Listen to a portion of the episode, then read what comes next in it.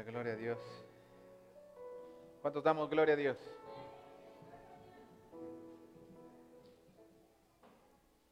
Le voy a invitar que abramos nuestra Biblia en el libro de Juan, libro de Juan capítulo 12. Mientras usted prepara el pasaje de lectura, eh, vamos a pedir que en orden los niños puedan ir a su salón.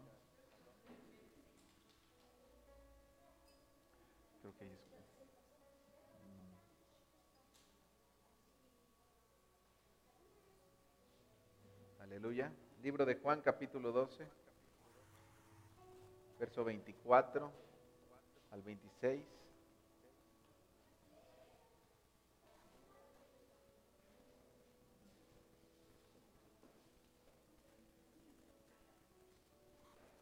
¿Lo tenemos? Hoy es el cuarto domingo que estamos eh, enseñando acerca de perfectos en unidad, del desarrollo de equipos de trabajo, de servidores. Y vamos a darle lectura 24, 25, 26. ¿Lo puede leer conmigo?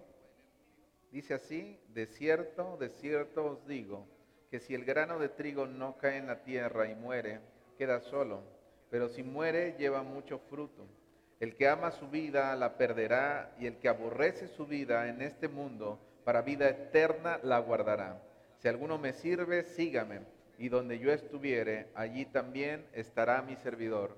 Si alguno me sirviere, mi Padre le honrará. Incline su rostro.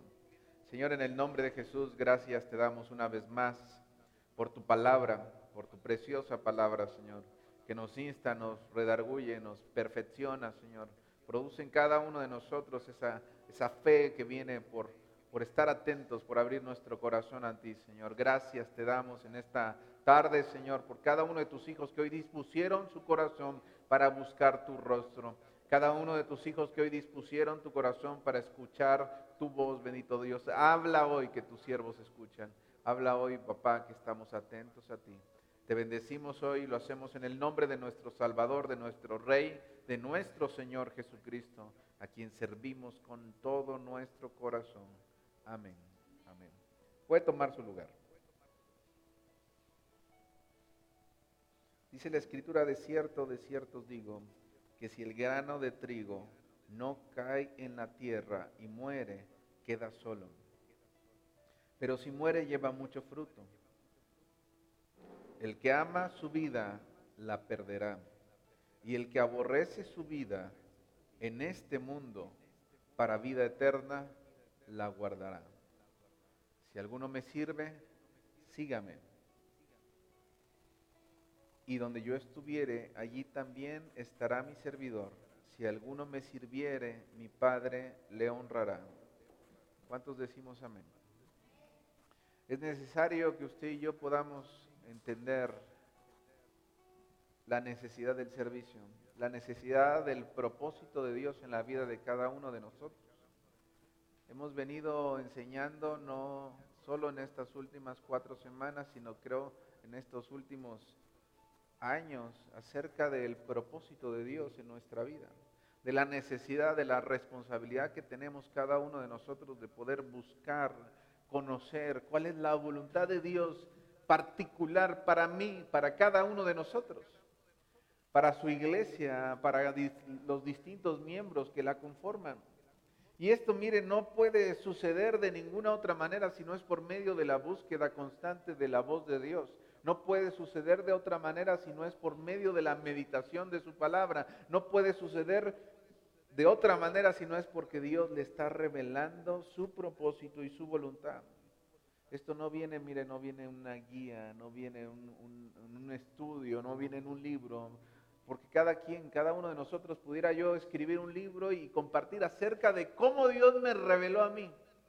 Y puede servir como testimonio eh, algunas eh, situaciones o decisiones, es probable que puedan ser, serle de utilidad, pero hay un proceso particular que tiene su nombre. Amén. Hay un proceso y un desarrollo, una transformación específicamente preparada para ti, específicamente preparada para mí. Nosotros eh, conocimos al Señor desde temprana edad, desde que recuerdo, desde que tengo memoria, conocíamos, asistíamos a la iglesia. Y nuestros padres intentaron eh, depositar en nosotros esos principios, ese conocimiento de Dios. Sin embargo, no todo el tiempo estuvimos atentos a la voz de Dios, no todo el tiempo estuvimos buscando eh, el agradar a Dios.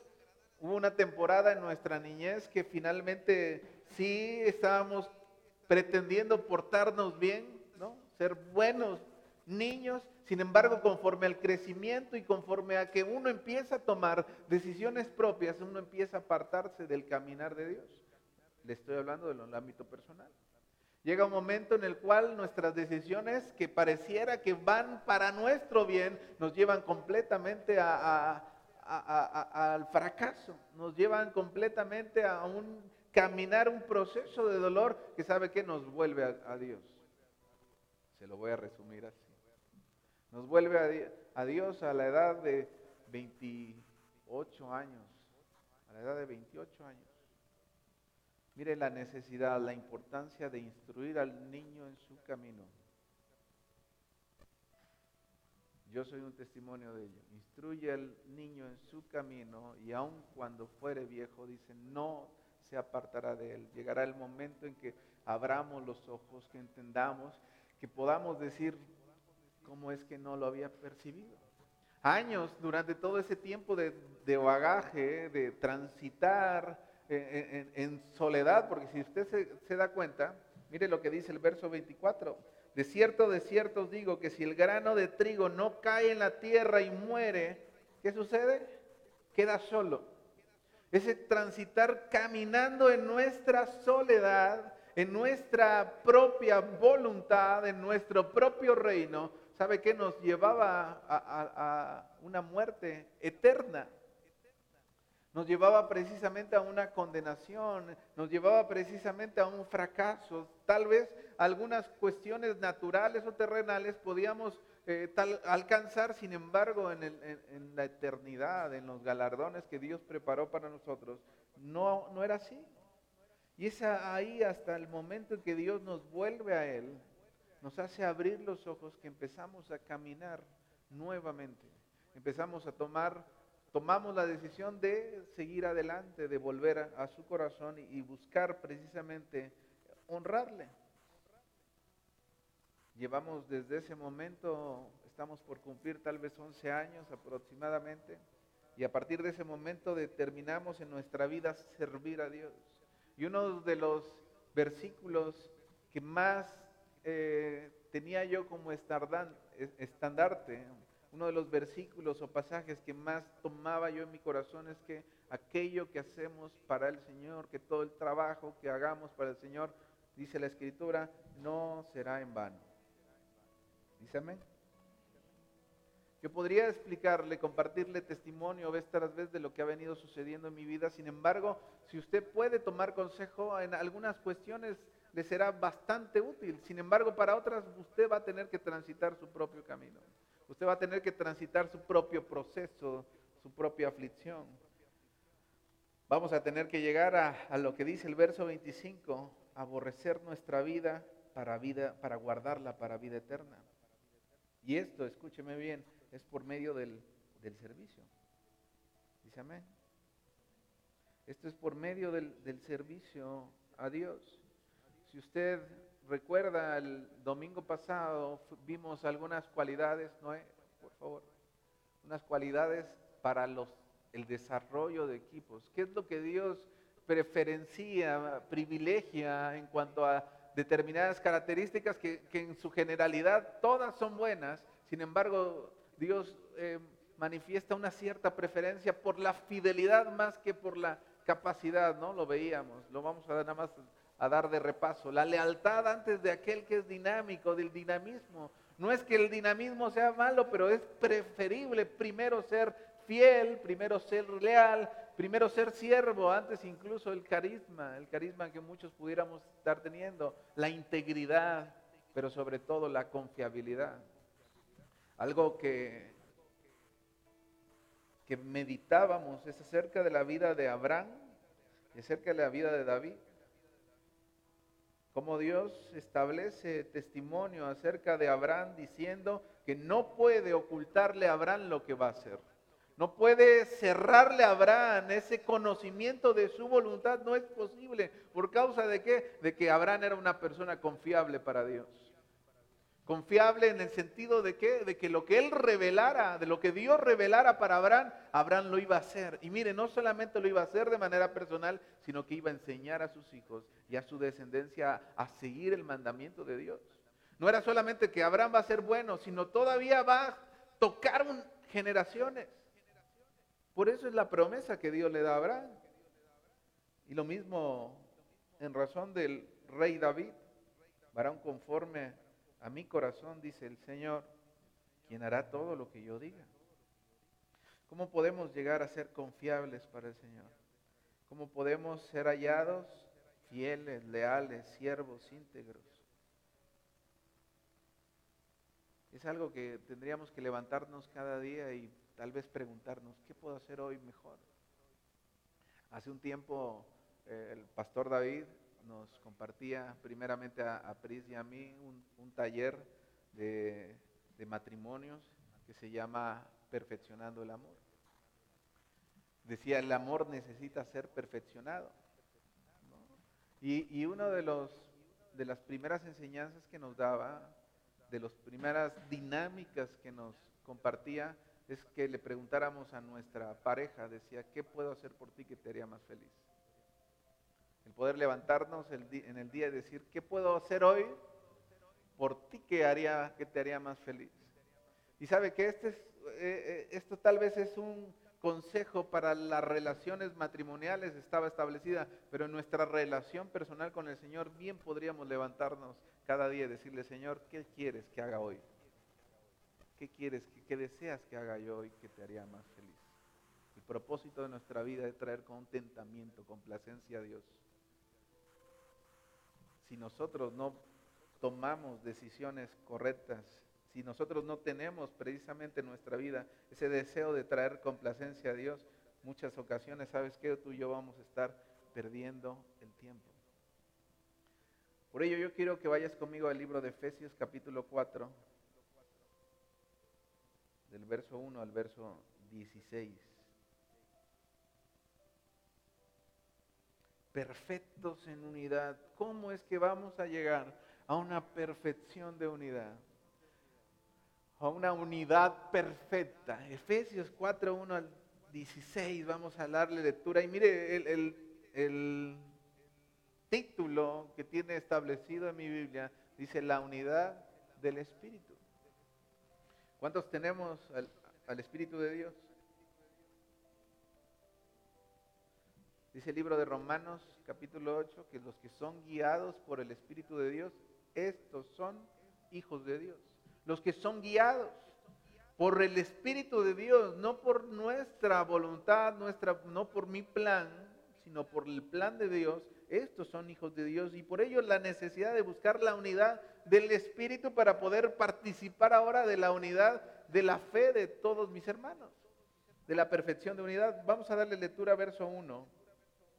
Dice así, también puedes seguirlo en la pantalla. Yo pues, preso en el Señor, os ruego que andéis como es digno de la vocación con que fuisteis llamados. Que andéis, mire bien, nuestro caminar sea dignamente, conforme al llamado de Dios en nuestra vida. Verso 2 dice, ¿cómo, cómo sucede esto? ¿No? Con toda humildad, ya conmigo con humildad y mansedumbre. Diga mansedumbre. ¿Sabe qué? Si usted y yo caminamos con humildad y mansedumbre, va a suceder, va, a ser posible lo que sucede a continuación. Va a ser posible que usted y yo podamos, dice la Escritura, soportándonos con paciencia los unos a los otros en amor. Si yo no puedo tener humildad, si no puedo tener mansedumbre, esa mansedumbre que viene precisamente del ejemplo de Dios, no voy a poder soportar a mis hermanos. Va a llegar el momento que voy a decir, es que es insoportable. Es insoportable. Y es ahí donde la unidad empieza a romperse. Empieza a fracturarse al momento que yo tomo decisiones y, determino un juicio en razón de que no es posible soportar cuando la escritura dice que debemos de caminar, debemos de andar como es digno y lo que es digno es en humildad, en mansedumbre, soportándonos los unos a los otros. ¿Cómo dice? En amor, con paciencia, los unos a los otros en amor. Mire, verso 3. Solícitos en guardar la unidad del Espíritu en el vínculo de la paz. Un cuerpo y un espíritu como fuisteis también llamados en una misma esperanza de vuestra vocación. Verso 5. Un Señor, una fe, un bautismo. Un Dios y Padre de todos, el cual, mire bien, es sobre todos y por todos y en todos. Voy a leerle una vez más este, un Dios y un Padre de todos, el cual es sobre todos y por todos y en todos. ¿Sabe qué? Algo que la, escritura me habla en este momento es que usted y yo tenemos que entender que lo más importante de nuestra relación es Dios. Y que Dios, nuestra relación debe estar sustentada en Dios, por Dios y para Dios. Y es más importante el, propósito de Dios que lo que usted y yo pudiéramos llegar a pensar o planear. Dios está por encima de todo. Por encima de todos. Dice verso 7, pero a cada uno de nosotros, léalo conmigo el verso 7, pero a cada uno de nosotros fue dada la gracia conforme a la medida del don de Cristo. Mire bien, dice a cada uno de nosotros, cada uno de nosotros como miembros de un cuerpo fue dada, fueron dados dones, fue, fue otorgada gracia de Dios conforme a la medida de Cristo, conforme a Dios, conforme Dios quiso y le plació darnos. Nosotros somos que somos parte de un cuerpo, tenemos una medida, una gracia conforme al don de Cristo. Por ello dice el verso 8, por lo cual dice subiendo a lo alto y llevó cautivo, cautiva la cautividad y dio dones a los hombres. Y eso de que, de que subió, ¿qué es? Sino que también había descendido primero a las partes más bajas de la tierra. Verso 10. El que descendió es el mismo que también subió por encima de todos los cielos para llenarlo todo. Y ponga atención en este, dice, y el mismo. ¿Quién, ¿De quién estamos hablando? ¿De quién estamos hablando? Del Señor Jesucristo. Y él dice, él, él mismo, conforme a su medida, conforme a su don, conforme a su autoridad, dice que, que constituyó a unos apóstoles, a otros profetas, a otros evangelistas, a otros pastores y maestros. Mire, yo ahí le puse entre paréntesis, eso yo se lo agregué, para que no, no se, para que usted lo tenga claro, delegación. Dice que el Señor Jesucristo delegó y dio una asignación al, constituir a unos apóstoles, a constituir a otros profetas, al constituir a otros evangelistas, al constituir a otros pastores y al constituir a otros maestros, con un propósito, con una finalidad, y la finalidad es de perfeccionar a los santos para la obra del ministerio para la edificación del cuerpo de Cristo. El propósito de la delegación de esa autoridad de Cristo en cada uno de los ministerios, este ministerio quíntuple, es con un propósito y es la edificación. Es la edificación del cuerpo de Cristo, de los santos. ¿Para qué? Para la obra del ministerio. A veces nosotros nos quedamos únicamente con que la obra es del pastor, ¿no? Y uno equivocadamente dice, ayúdenme en la obra. Pero sabe que esto no tiene que ver con una ayuda al pastor, porque la obra del ministerio es de los santos. Y Dios constituyó, dio autoridad a, este ministerio quíntuple, apóstoles, pastores, profetas, maestros, evangelistas, con, con el propósito, con la finalidad de perfeccionamiento. Diga conmigo, perfeccionamiento conforme un propósito, una finalidad, edificación del cuerpo. No de solo un miembro, no de, un miembro en particular, sino del cuerpo de Cristo. Estamos hablando de un trabajo en equipo, un trabajo de unidad. Hay una porción en la Biblia en 1 Corintios, no vaya, me parece que es el capítulo 12, que, que habla y dice, que todos son profetas. Pues si profetas todos son profetas. O si, o si pastores todos somos pastores. No, la realidad es que no. Cada uno de nosotros tiene un don, cada uno de nosotros tiene una asignación, cada uno de nosotros, dice la escritura, que nos dieron una medida conforme a la gracia de Jesucristo. Y tenemos que, activar esa medida, tenemos que desarrollar esa medida y tenemos que cumplir la obra de Dios en esta tierra. La obra de Dios es más allá de lo, que nosotros hacemos en, en estas cuatro paredes. Bueno, en estas como nueve paredes, ¿no? Es mucho más allá. ¿Dónde se realiza? ¿Dónde se ejecuta la obra del ministerio? En su trabajo. En su hogar.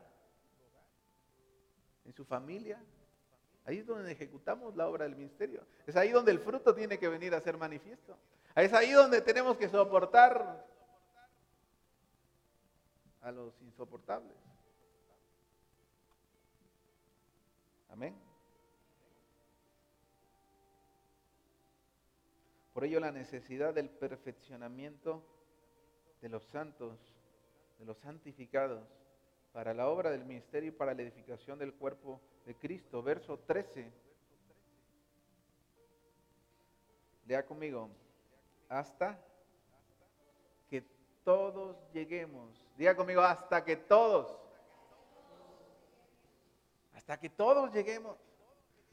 He escuchado muchas ocasiones, Él corre por tu vida, ¿no? Ya los demás ahí que le hagan como puedan, ¿no? Dice la, escritura que la obra de, de, Cristo, la obra del reino, es una obra inclusiva que desea. Por eso es que el Señor establece en la palabra que el propósito del Señor Jesucristo no fue para condenación. No envió al mundo, a su, el Padre a su Hijo, para condenar al mundo, sino para que el mundo fuese salvo. El propósito es alcanzar el, propósito es salvar, el propósito es edificar, el propósito es transformar a todos. A todos. Para que todos lleguemos a la unidad de la fe y del conocimiento del Hijo de Dios. Para que todos lleguemos a un varón perfecto. Para que todos lleguemos a la medida de la estatura de la plenitud de Cristo. ¿Por qué? Porque sabe que si usted y yo no nos establecemos metas, no entendemos el propósito, el propósito del reino, de la obra de Dios, sabe que vamos a continuar siendo inmaduros. Mire lo que dice a continuación el verso siguiente. Verso 14. ¿Por qué es necesario el crecimiento? Dice, para que ya no seamos niños fluctuantes, llevados por doquiera de todo viento de doctrina por estratagema de hombres que para engañar emplean con astucia las artimañas del error. Fíjese bien, note lo que dice la escritura, para que ya no seamos, es decir, que sí lo somos. Que cuando iniciamos somos niños fluctuantes, que de momento algo nos gusta y nos emocionamos de algo, nos disgusta y de momento ya no nos empezamos a, a desanimar. Somos muy eh, controlados por nuestras emociones, por eso la necesidad del crecimiento, por eso la necesidad del ministerio quíntuple, por eso la necesidad de que cada uno de nosotros sea capacitado y edificado para eh, eh, elevar su condición espiritual y no ser llevado por doquiera de viento de doctrina. No seamos engañados, para que ya no seamos niños fluctuantes. Verso 15 sino que siguiendo la verdad en amor, crezcamos en todo. Crezcamos en todo en aquel que es la cabeza, esto es Cristo. Sino que siguiendo la verdad en amor, crezcamos en todo en aquel que es la cabeza, esto es Cristo, de quien todo el cuerpo bien concertado y unido entre sí por todas las coyunturas, que se ayudan mutuamente, según la actividad propia de cada miembro, recibe su crecimiento para ir edificándose en amor. Yo le pregunto un cuerpo que de momento crece más el brazo y crece más el otro y el pie se queda chiquito, ¿es algo normal? ¿Será posible? Naturalmente no debería de ser así. El crecimiento dice que todo tiene que ser de alguna manera mutuo, tiene que ser constante, dice que se ayuda mutuamente. Según la actividad propia de cada miembro, recibe su crecimiento para ir edificándose en amor.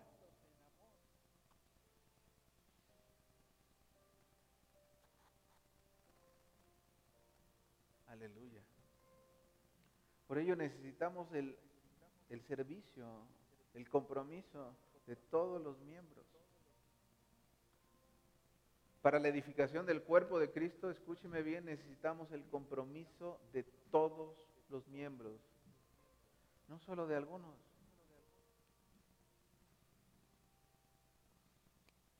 Porque esto es lo que dice la Escritura, que tenemos que edificarnos mutuamente. Yo le edifico y sabe qué, usted tiene que edificarme a mí. Hay una función que Dios le ha otorgado en su vida también para edificación de la mía conforme al ministerio que Dios le ha dado, conforme al don que Dios le ha entregado. Tenemos una, responsabilidad, una corresponsabilidad. Diga conmigo, corresponsabilidad. ¿Dice amén? Aleluya.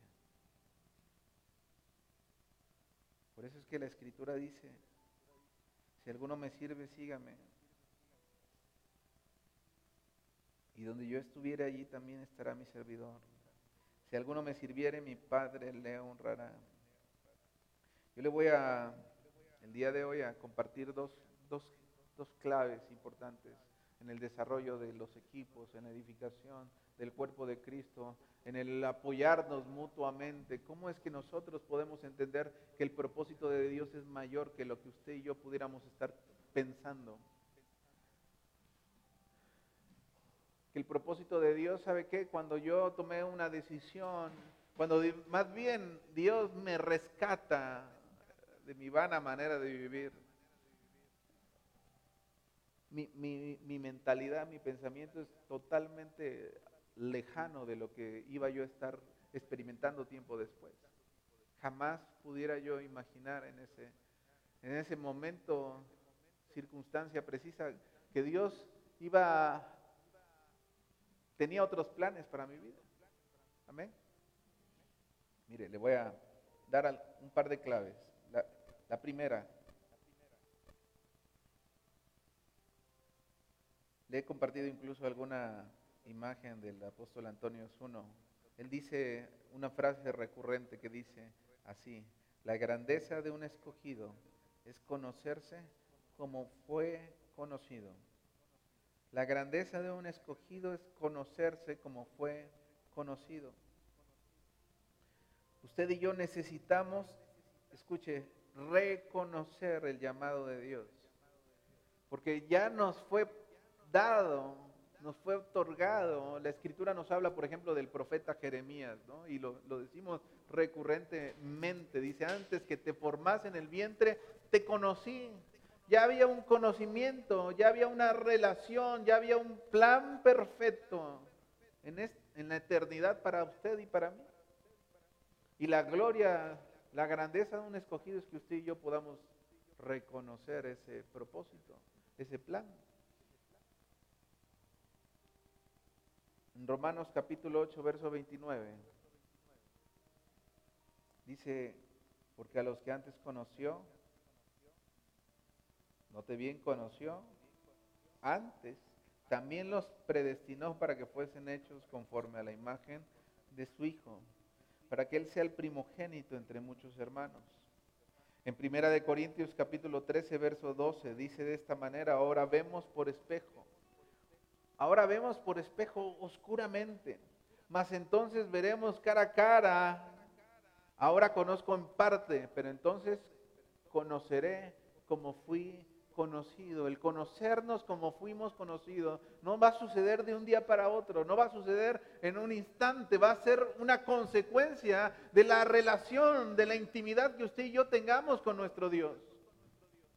Una relación constante que esté creciendo día con día, que tal vez usted y yo pueda, podamos tomar el, el consejo y decirle al Señor cada mañana, Señor, ¿qué puedo hacer por ti? ¿Qué puedo hacer para ti? ¿Qué te haría feliz? Esto va a permitir que usted y yo conozcamos el propósito de nuestra vida. ¿Sabe qué? Esto va a permitir que usted y yo podamos participar de la paz de Dios, de la, del gozo del Señor por cumplir la voluntad de Dios, porque esto es para lo que usted es diseñado. Imagínese un carro eh, deportivo, de carreras, de los que van a los autódromos, desarrollando un servicio de taxi. Yo creo que sería muy frustrante. ¿Cómo sería pleno? Haciendo lo que fue diseñado, ¿verdad? Explotando cada uno de sus potenciales. Y de la misma manera usted va y yo vamos a encontrar plenitud en el propósito y, en el diseño de Dios, en ningún otro lado. Por eso es que le decía yo en inicio, tal vez algunas cosas que Dios obró en mi vida, procesó en mi vida, le pueden servir como un ejemplo. Sin embargo, usted y yo tenemos de manera particular y personal conocer el propósito de Dios. Y eso también funciona. Dios va a ir desarrollando, va a ir discerniendo lo que hay en mi corazón por medio del servicio, por medio de mi obediencia, por medio de mi disposición, por medio de mi convicción. Mire, vaya conmigo a Primera de Samuel capítulo 9.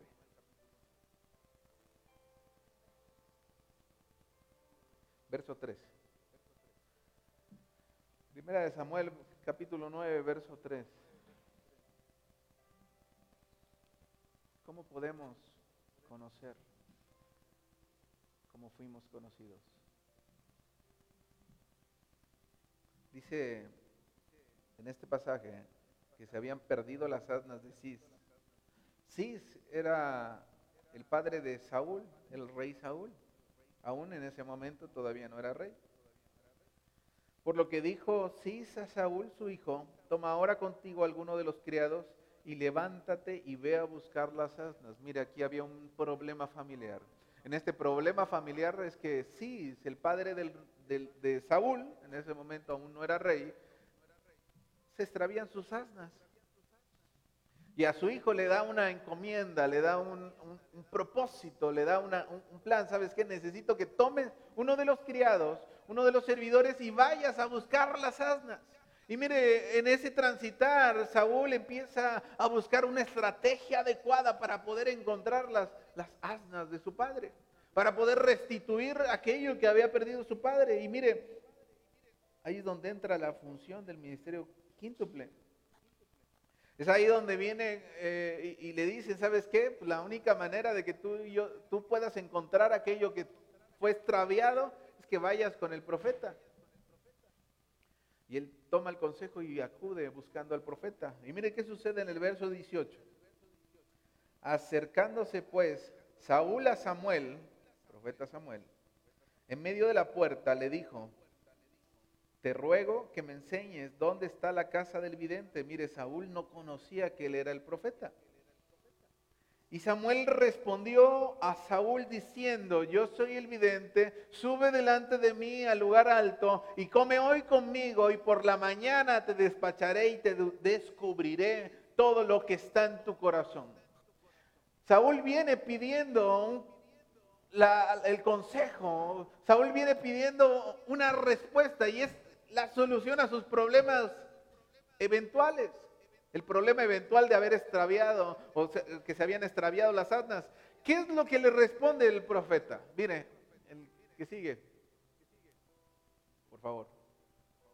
Le dice algo. Yo soy el vidente. Se presenta. Número dos, le da una instrucción. Sube delante de mí al lugar alto. La revelación viene cuando usted y yo subimos nuestra condición espiritual. La revelación del propósito del plan de Dios va a venir a ser manifiesto cuando usted y yo estamos primero identificando a quien ha Dios puesto, ha delegado e-, esa edificación, ese perfeccionamiento, esa autoridad, y, y, cuando obedecemos la instrucción para elevar nuestra condición espiritual, sube delante de mí al lugar alto y mira, come hoy conmigo ¿De qué nos está hablando? Señor Jesucristo decía que su pan es verdadero pan, verdadero comida, verdadera comida.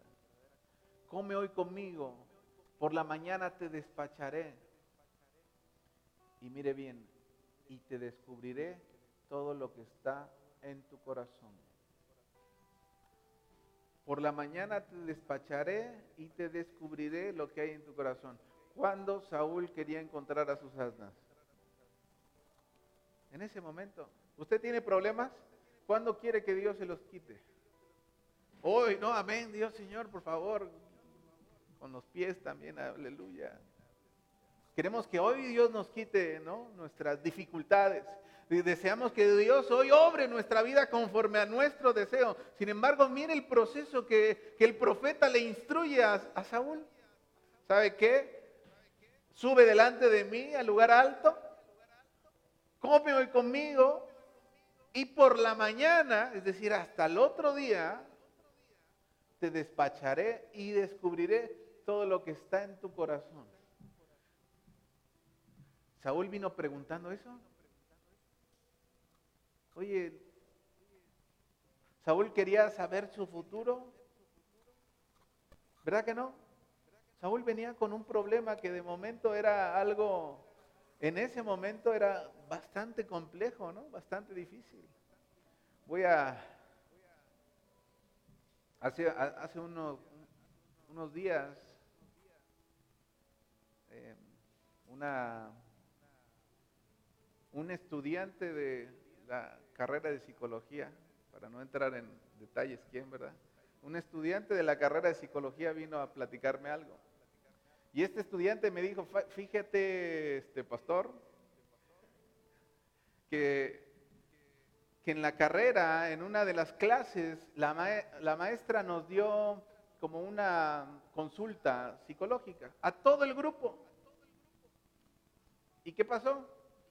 Pues de momento creía que yo tenía problemas, pero cuando empecé a escuchar a los demás compañeros, me di cuenta que mis problemas no son problemas. Y sabe que esto nos sucede en muchas ocasiones a usted y a mí.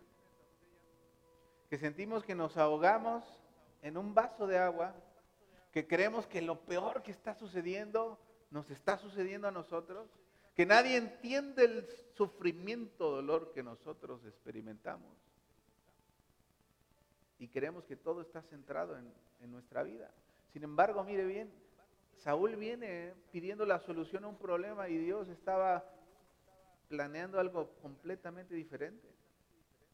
¿Sabe qué? Si usted lee el contexto va a ver que, que, Dios ya había sido, ya se había manifestado al profeta y ya le había dicho que era al que iban a ungir como rey.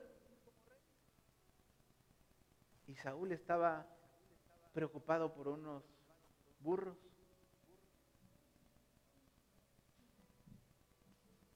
Iba a decir, dígale al burro, digo, no, dígale a su hermano que tiene al lado que deje de preocuparse por los burros. Porque Dios tiene algo más para, para ti. Pero dile, Dios tiene algo más para ti. Dios tiene algo más para ti. Hay veces son cosas que, para nosotros nos quitan el sueño, nos quitan precisamente la paz, nos quitan, de momento nos, nos afligen, pero Dios tiene aún mejores cosas para tu vida y es importante que usted y yo podamos subir al lugar alto, podamos atender la instrucción de Dios, podamos dejarnos ser usados por Dios. Sube delante de mí al lugar alto, come hoy conmigo por la mañana, después, no es hoy, es después, en el momento. Recuerde el versículo con el que iniciamos, que, iniciamos hoy. Humillaos bajo la poderosa mano de Dios. Y Él nos exaltará cuando fuere tiempo. Cuando fuere tiempo. No es, no es en el momento suyo, sino cuando es, cuando fuere tiempo. Por la mañana te despacharé y te descubriré todo lo que está en tu corazón. ¿Sabe qué? El profeta tenía una capacidad dada por Dios y la capacidad era el discernimiento del Espíritu. Y usted y yo, como, como miembros de un cuerpo, debemos de tener una capacidad de discernir el propósito y el llamado de cada quien. Amén. De, poder, por medio de nuestra comunión con el Señor, conectarnos y poder revelar, decía el apóstol Darío en una enseñanza, debemos de casar el, propósito, la persona con su propósito.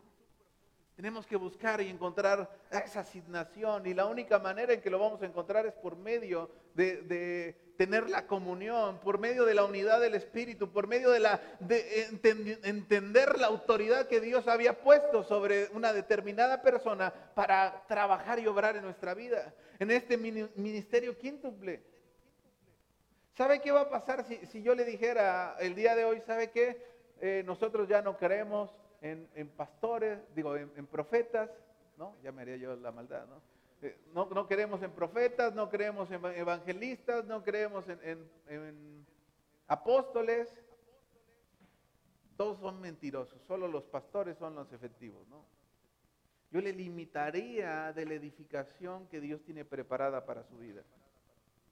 Sería yo un necio por causa de qué? De desconocer lo que Dios ha determinado, ha constituido y le ha dado autoridad para la edificación suya y para mi edificación.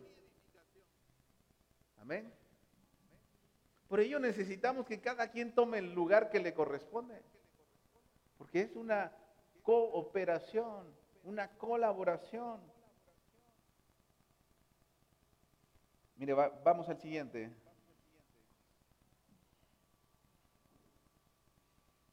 Vaya conmigo Éxodo 23, 20 al 21. Ya voy a ir terminando.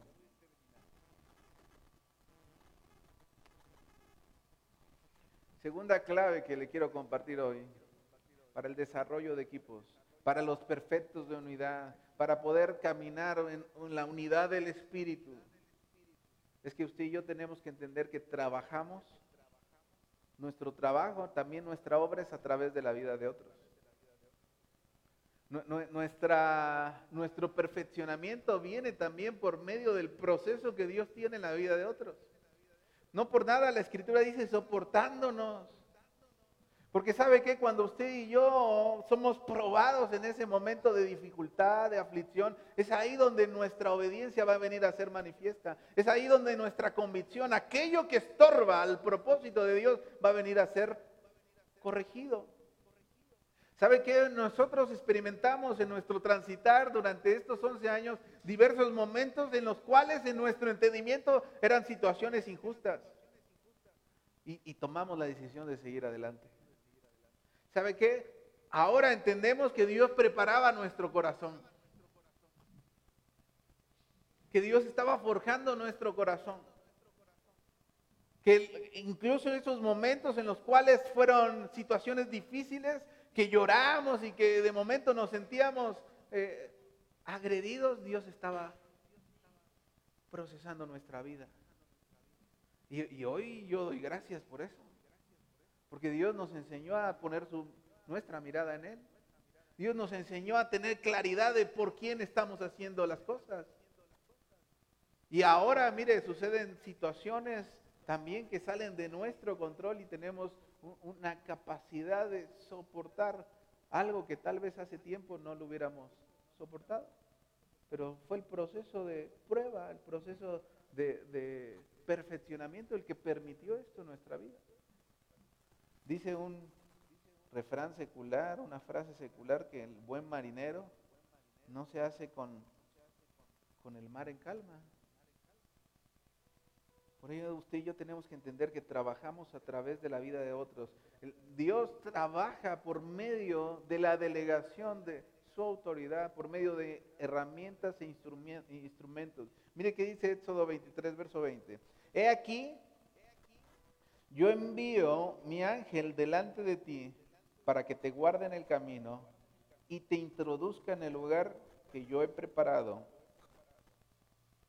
Verso 21 guárdate delante de él y oye su voz, no le seas rebelde, porque él no perdonará vuestra rebelión, porque mire bien qué dice, porque mi nombre está en él.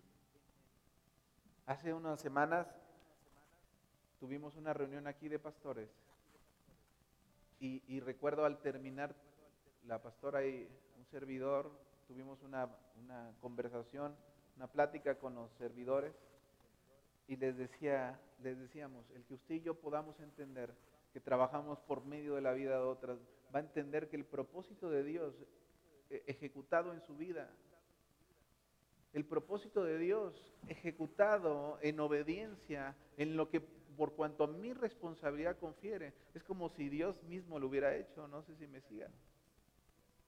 Yo le decía a los servidores, el hecho de que ustedes estén desarrollando una actividad que, que, tendríamos que realizar es, es, una delegación de autoridades como si yo mismo lo estuviera haciendo. Y al estar yo haciendo mismo en representación ustedes de mi, algunas actividades de, de organización, de logística y demás, me permiten ejecutar mi función.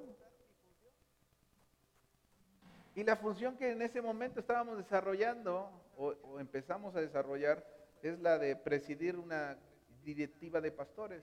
Le digo, entonces, por tanto, lo que ustedes están haciendo en el servicio en la congregación no solamente afecta sus vidas, sino afecta otros ministerios. Es como si directamente ustedes estuvieran ejecutando esa función. ¿Me sigue? Dice el Señor, envió mi ángel delante. Guárdate, escucha la voz, porque mi nombre está en él. Es decir, es como si Dios mismo hubiera ido. Como si Dios mismo hubiera ejecutado una delegación de autoridad, de responsabilidad. Por eso es que usted y yo, recuerde, la escritura dice que somos embajadores. ¿Sabe qué es un embajador? ¿Fuerte? un representante. ¿Cómo funcionan naturalmente los un representante para Dios? Aleluya. Es como si fuera la voz de Dios hablando. Es un portavoz de Dios. ¿Sabe qué sucede si un embajador, por ejemplo, un embajador de Estados Unidos viene y dice, ¿saben qué? Deberían de matar a los mexicanos. Es como si el mismo... Fue, fue pésimo mi ejemplo, pero pero es como si el mismo, la misma nación, el mismo presidente le hubiera dicho. Un embajador, un representante, un portavoz. Discúlpeme mi pésimo ejemplo. Pero esa es la función. ¿Sabe qué sucede? Que nosotros decimos, ¿cómo va a ser posible que digan eso? ¿Sabe qué? ¿Cómo va a ser posible que los hijos de Dios digamos lo que luego decimos? Actuemos de la manera que luego actuamos. No nos soportemos como debemos soportarnos. No nos amemos, no tengamos humildad, no tengamos paciencia, no tengamos mansedumbre. ¿A quién estamos representando? No se trata de ti, por eso es lo que les decía hace un momento. No se trata de, de tu propósito, de tu reino, ni de mi propósito, ni de mi reino. Se trata de Él, porque Él está por todo y para todos y sobre todo. Y el entenderlo, entender lo que Dios obra en la vida de otros. Dios trabaja a través de la vida de otros y ese ejemplo nos lo ha establecido a nosotros para poder ejecutar su plan. Va a permitir que usted y yo seamos diligentes. Va a permitir que usted y yo seamos eficaces. Porque mi nombre, dice el Señor, está en Él. Por eso es que ah, en Efesios capítulo 4, verso 11, yo le ponía entre paréntesis una delegación esto es una delegación. ¿Por qué? Porque hay un equipo, un equipo que Dios ha establecido para, cumplir un propósito. Efesios 4:11, mire, él mismo constituyó a unos apóstoles, profetas, evangelistas, pastores, maestros, a fin, mire, finalidad, perfeccionar a los santos para la obra del ministerio, para la edificación del cuerpo de Cristo. Pero ¿qué sucede si el profeta no quiere hacerlo? Si el pastor no quiere hacerlo, si el evangelista no quiere hacerlo, si el apóstol deja de hacerlo, si el maestro deja de hacerlo, ¿cuándo va a ser edificada? Si queremos hacer nuestra propia manera, nuestra propia doctrina, nuestra propia modalidad, cuando esto es inclusivo para perfeccionar a los santos, para la obra del ministerio, para la edificación del cuerpo de Cristo. Mire, vaya conmigo a 1 Corintios 12, verso 22 al 27 y yo voy a terminar con ese verso. Y le voy a pedir a las chicas de alabanza pasen aquí, adelante. La última. Quiero invitarle que se ponga de pie. Vamos a ir terminando con este versículo. 22 al 27, amén. Si usted tiene oportunidad, le recomiendo léalo en su casa. Medítelo.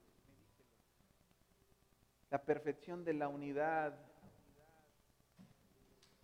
La palabra de Dios establecida es para que usted y yo podamos elevar, como Saúl, sube al lugar alto, eleva tu condición espiritual. Dejemos de ser niños fluctuantes y conozcamos cuál es la manera en que fuimos conocidos, conozcamos el propósito de Dios para nosotros en, en este cuerpo.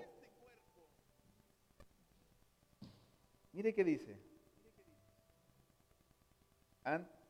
Antes bien, los miembros del cuerpo que parecen más débiles. A ver, dígalo una vez más conmigo. Antes bien, los miembros del cuerpo que parecen más débiles son los más necesarios. Y mire, y aquellos del cuerpo que nos parecen menos dignos, a estos vestimos más dignamente. Y los que nosotros son menos decorosos, se tratan con más decoro. Porque los que nosotros son más decorosos no tienen necesidad. Pero mire bien, Dios ordenó el cuerpo dando más abundante honor al que le faltaba.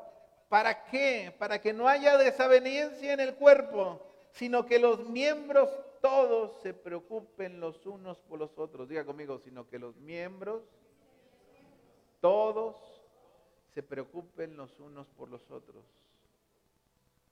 De manera que si un miembro padece, mire bien, todos los miembros se duelen con él. Y si un miembro recibe honra, todos los miembros con él se gozan. Vosotros pues sois el cuerpo de Cristo y miembros cada uno en particular, miembros de un solo cuerpo es solamente un reino, es solamente un Dios que es sobre todo, en, todos y para todos. Entendámoslo en amor. No podemos caminar como perfectos en unidad, no podemos establecer equipos, no podemos ejecutar ese trabajo en equipos si sabe que si los miembros no están dispuestos a hacer lo que fueron llamados a hacer si no estamos dispuestos a ayudarnos mutuamente, a levantarnos mutuamente, a tratar con mayor dignidad a aquellos que nos parecen menos dignos, aquellos que nos parecen menos decorosos. Porque esto es mucho mayor de lo que usted y yo entendemos. El reino de Dios es mucho mayor de lo que hoy usted y yo pensamos. Hoy usted y yo pudiéramos tener nuestra mente eh, confundida en diferentes problemas que para usted y para mí en este tiempo son difíciles. Sin embargo, fíjese bien, Saúl, aunque estaba mirando, poniendo sus ojos en sus asnas, Dios estaba por constituirle rey de su pueblo. Y tal vez usted y yo estemos distraídos, pero es el momento de volver nuestra mirada a Dios.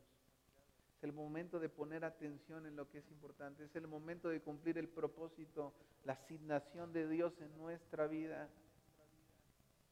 Cierre sus ojos un momento. Señor, en el nombre de Jesús, te pedimos por tu pueblo, por tus hijos que cada uno de nosotros asumamos con responsabilidad la tarea que tú nos has dado, la asignación que tú nos has dado, que podamos entender que el mejor lugar que cada uno de nosotros tenemos es estar en tu presencia. Y en tu presencia hay abundad de gozo, de vida. En tu presencia tú, tú permites en nuestra vida poder relevar nuestra condición espiritual y aquello que nos estorba, no estorbar más. Permite esto, Señor, en nuestra vida. Vamos a un momento con el Señor. Pies, yo entrego lo que soy. Es el lugar de mi seguridad, donde nadie me puede señalar Tú me perdonaste, me acercaste a tu presencia. dale adoración al me Señor. levantaste Adórale, y me adórale. a adorarte. Vamos, dile. No hay lugar más alto, más grande que estar